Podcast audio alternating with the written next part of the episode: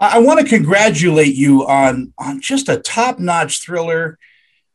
You know, there are movies in my life that I've, I've in every genre that I fall in love with, and and this movie reminds me so much of the 1980 film The Changeling with George C. Scott.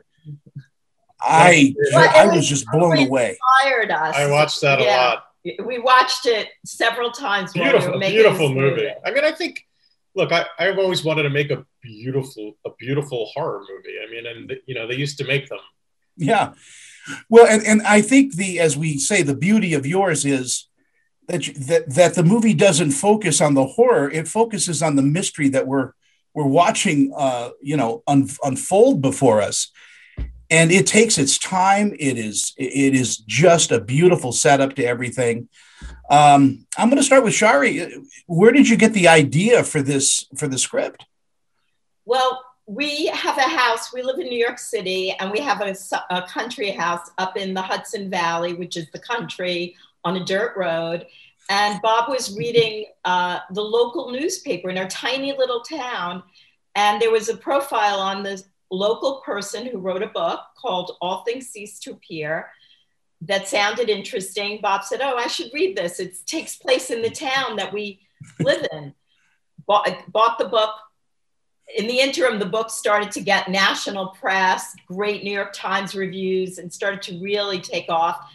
Um, and Bob and I both fell in love with the book and contacted the writer, and that's how we got to make it. Bob, is that negotiation hard? Uh, you know, between an author and and somebody that wants to make a movie. It is hard, but I think that we were so uh, in sync with the author. We we understood the the world that she was writing. We had a lot of similar interests. There was this whole backdrop about the Hudson River School artists that you know Shari and I also were passionate about. So I think that it was we met at the local cafe and i think it was very clear we actually lived in houses that were designed by the same architect and we had we just had a lot in common so it just became very clear we should work together uh, you have an exceptional cast. Uh, you know that already, but um, everyone is just spot on in their performances.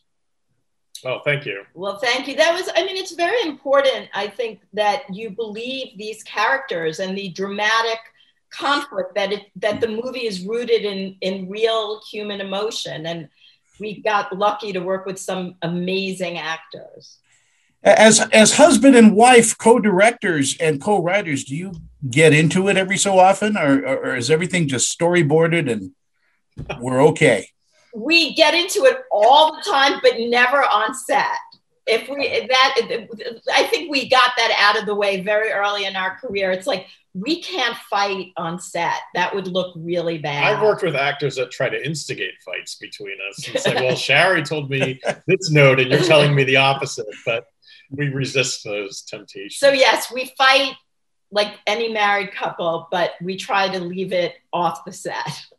well, I want to thank you for your time this morning. Things heard and seen on Netflix. Don't miss it.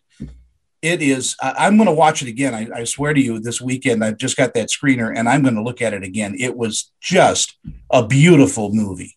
Thank, thank you. you so much. Thank you, sir. Thanks so much.